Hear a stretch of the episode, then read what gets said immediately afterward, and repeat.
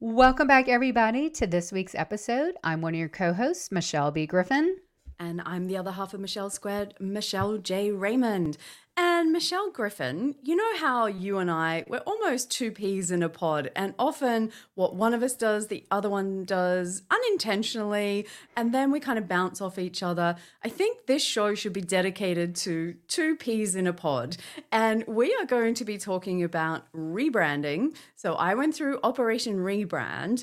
But you've just gone through, would you call it a rebrand, repositioning, or getting back on track? How would you describe what you're going through? But ultimately, you and I are kind of doing the same thing by, you know, and as I said, not intentionally, but it's how it's turned out. The evolution. Yes. Now, this is a perfect timing, perfect episode because last week, as of this taping, I, I think I just want to say I'm narrow laning what I am meant to do. Owning my lane is a new concept that I'm teaching. The book's coming out in um, October, but it's just leaning into what I'm meant to do. All the signs were there. So, rebrand, refocus, repositioning, whatever you want to call it, I feel 100% aligned, Michelle. And I couldn't be happier. And there's more come. Like I just got one piece of it. I said I am doing this in a month and you did it in all year. So it's going to be interesting to see the difference here. But I couldn't be happier. But the timing is right because after you've come off your big rebrand, you were thinking, hmm, I'm, all my branding's top notch, but then I need to go more narrow and more position. That's what you've shared to me. So let's talk about that. Let's make this kind of a learning lesson as we share our stories and inspire others who might be going through the same. Yeah, Operation Rebrand, for those of you who don't know, is where I decided essentially to burn my business to the ground as far as branding goes and basically rebuild it with the experience that comes with hindsight and looking back on how I'd grown my business, what things I liked, what I didn't like, Uh, it was also what products I wanted to offer and didn't offer, who I wanted to work with, like literally everything that you should do when it comes to branding. Because I kind of skipped that step when I set up my business, which was something that I guess I just went back and did it, you know, how I should have done it in the first place. But I didn't have the skills or the knowledge. So, totally fine. We all live and learn.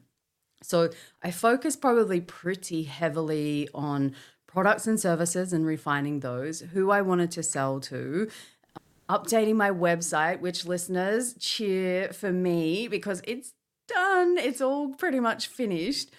But now I'm going through this audit process and going back and having a look because, you know, you can get lost in the details sometimes. So now I've had a couple of months into the new year and I went back and had a look and thought, how do other people see me now? Like, you know, because I wanted to move away a little bit from company pages and then I did that, and then I went, "Uh oh, that's the thing I'm most known for." So I can't let go of that. That's that's why I get to speak at you know places like Social Media Marketing World and the LinkedIn Summit in Denmark this year.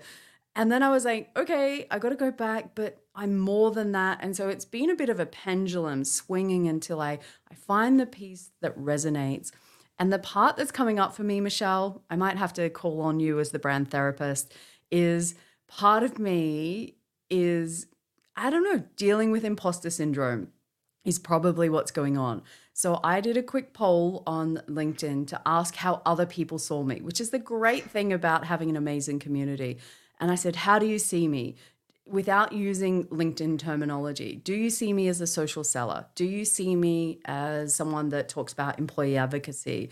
Do you see me as someone who builds brands? You know, and everyone's voting for they see me as the person that builds business brands. And I was like, uh oh, I've got an identity crisis. Can you talk me off the ledge here, Michelle? Because I, don't know how I feel about this one. Well, this is very, very common. And I, once I saw the percentages, I WhatsApped you, hey, brand, business brand builder, own your lane. So, you know, you told me this when we write the book. And Michelle, you have a book behind you, literally and figuratively, and a podcast with approaching 100 episodes on LinkedIn branding for business brands. You're constantly in this space. You know, it doesn't matter. It's what people see you as. You're in a wonderful position because now you can just position yourself for where the market, the market's almost ahead of you. You're not ready to catch up, but you were so such in a great place. So now we just work all the stuff that is with you. We work a little bit on your positioning, exactly who you're going to target, how to do that. Just tweak that and it's all there. So we're not making this up. You've already done the work and proved yourself. So that in, I'll tell you one other thing that imposter syndrome creeps up when you're ready to kind of tweak and and move up to a bigger level. That's exactly what happens. Oh my god, doesn't it just? It comes like flying at you full force. And listeners, you can't see me, but I'm just sitting here trying to not laugh over the top while Michelle's talking because even as she's saying it, I'm going, "Are you talking about me?" And you're right. I have done the work. I have been creating content, building my own personal brand for nearly 10 years. This is not new. This is not something that I woke up yesterday and went, oh, I think I'll be the person that builds business brands. So I, I wonder if our listeners out there can resonate with this. You know, are you able to own your expertise? Are you seeing yourself the way that other people see you? And it's a really cool exercise. And a poll on LinkedIn is mm-hmm. a really easy way to get feedback. You'd be surprised at how many people are willing to jump in and poll. So I've got this knowledge now. And mm-hmm. as you said, now it's about taking it to that next level and owning it.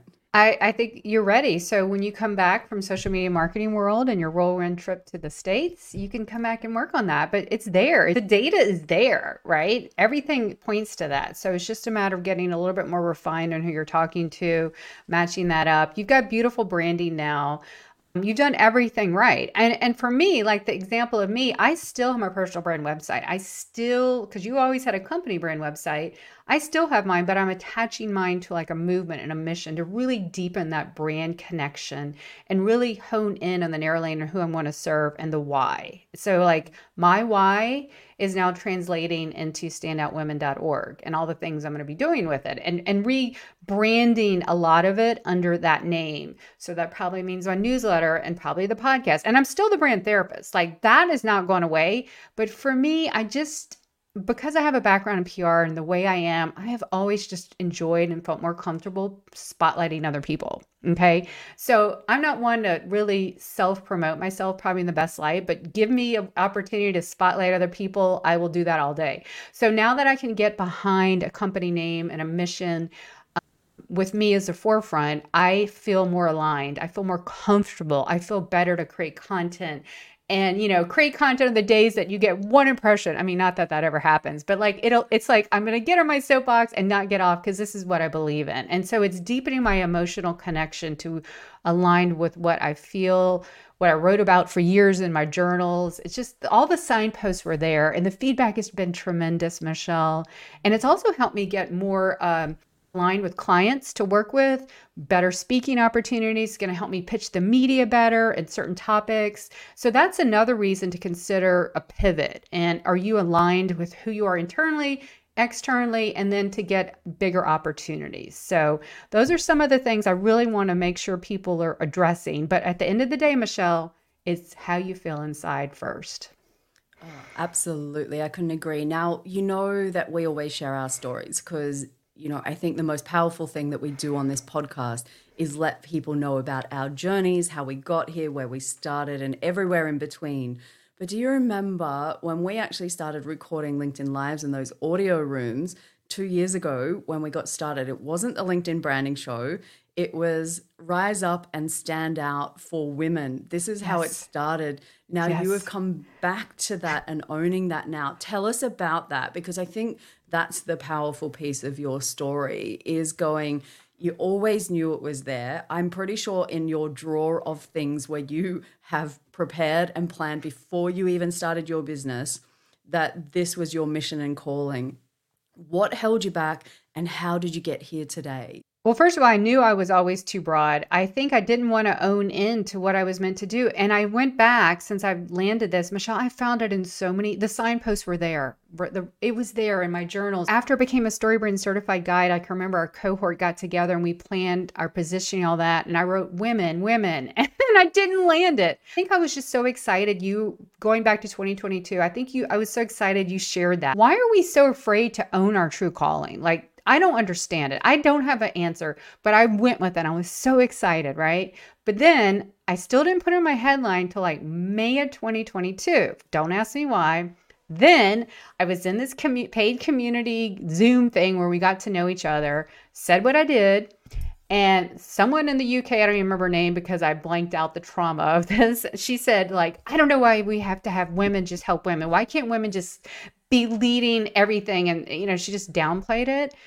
Oh my God, Michelle. I felt like a dump truck fell on me. And so I ran out of the room after, raced off my profile, and and never owned that again till like a year and a half later. Now, isn't that the saddest story ever? And I'm embarrassed, but it's also a lesson. So I want to make sure no one ever lets anyone else dictate, and you've got to own your lane. That's why I'm passionate about this. I don't think it's a sad thing at all. I think it's a very common, very real thing that most people come up against when they're putting themselves out there on LinkedIn and any of the platforms. And I and I appreciate you for sharing it because I I know the background, I know the story, I know, you know, all the steps along the way. That's the power of having a LinkedIn bestie that can help you through all of these things. But you know, I've done the same. It was company pages for me. I went all in on them. I doubted myself. You said stay in your lane. I did that for a while. Then I kind of went, not so sure about this. And then I wiped it for a bit. And then I went, uh oh, what have I done? You know, that's been my journey in, in a similar kind of way. And so I just wanted us to share that with our listeners because maybe they're going through exactly the same thing. In fact, I would say that there's probably many you know people out here that are listening to this podcast that are probably whether they're driving or at the gym or listening somewhere are nodding their heads going oh my god that's me too. You know if you are one of those listeners do me a favor. Reach out to michelle or i. You can send it to one of us or both of us on linkedin and send us a direct message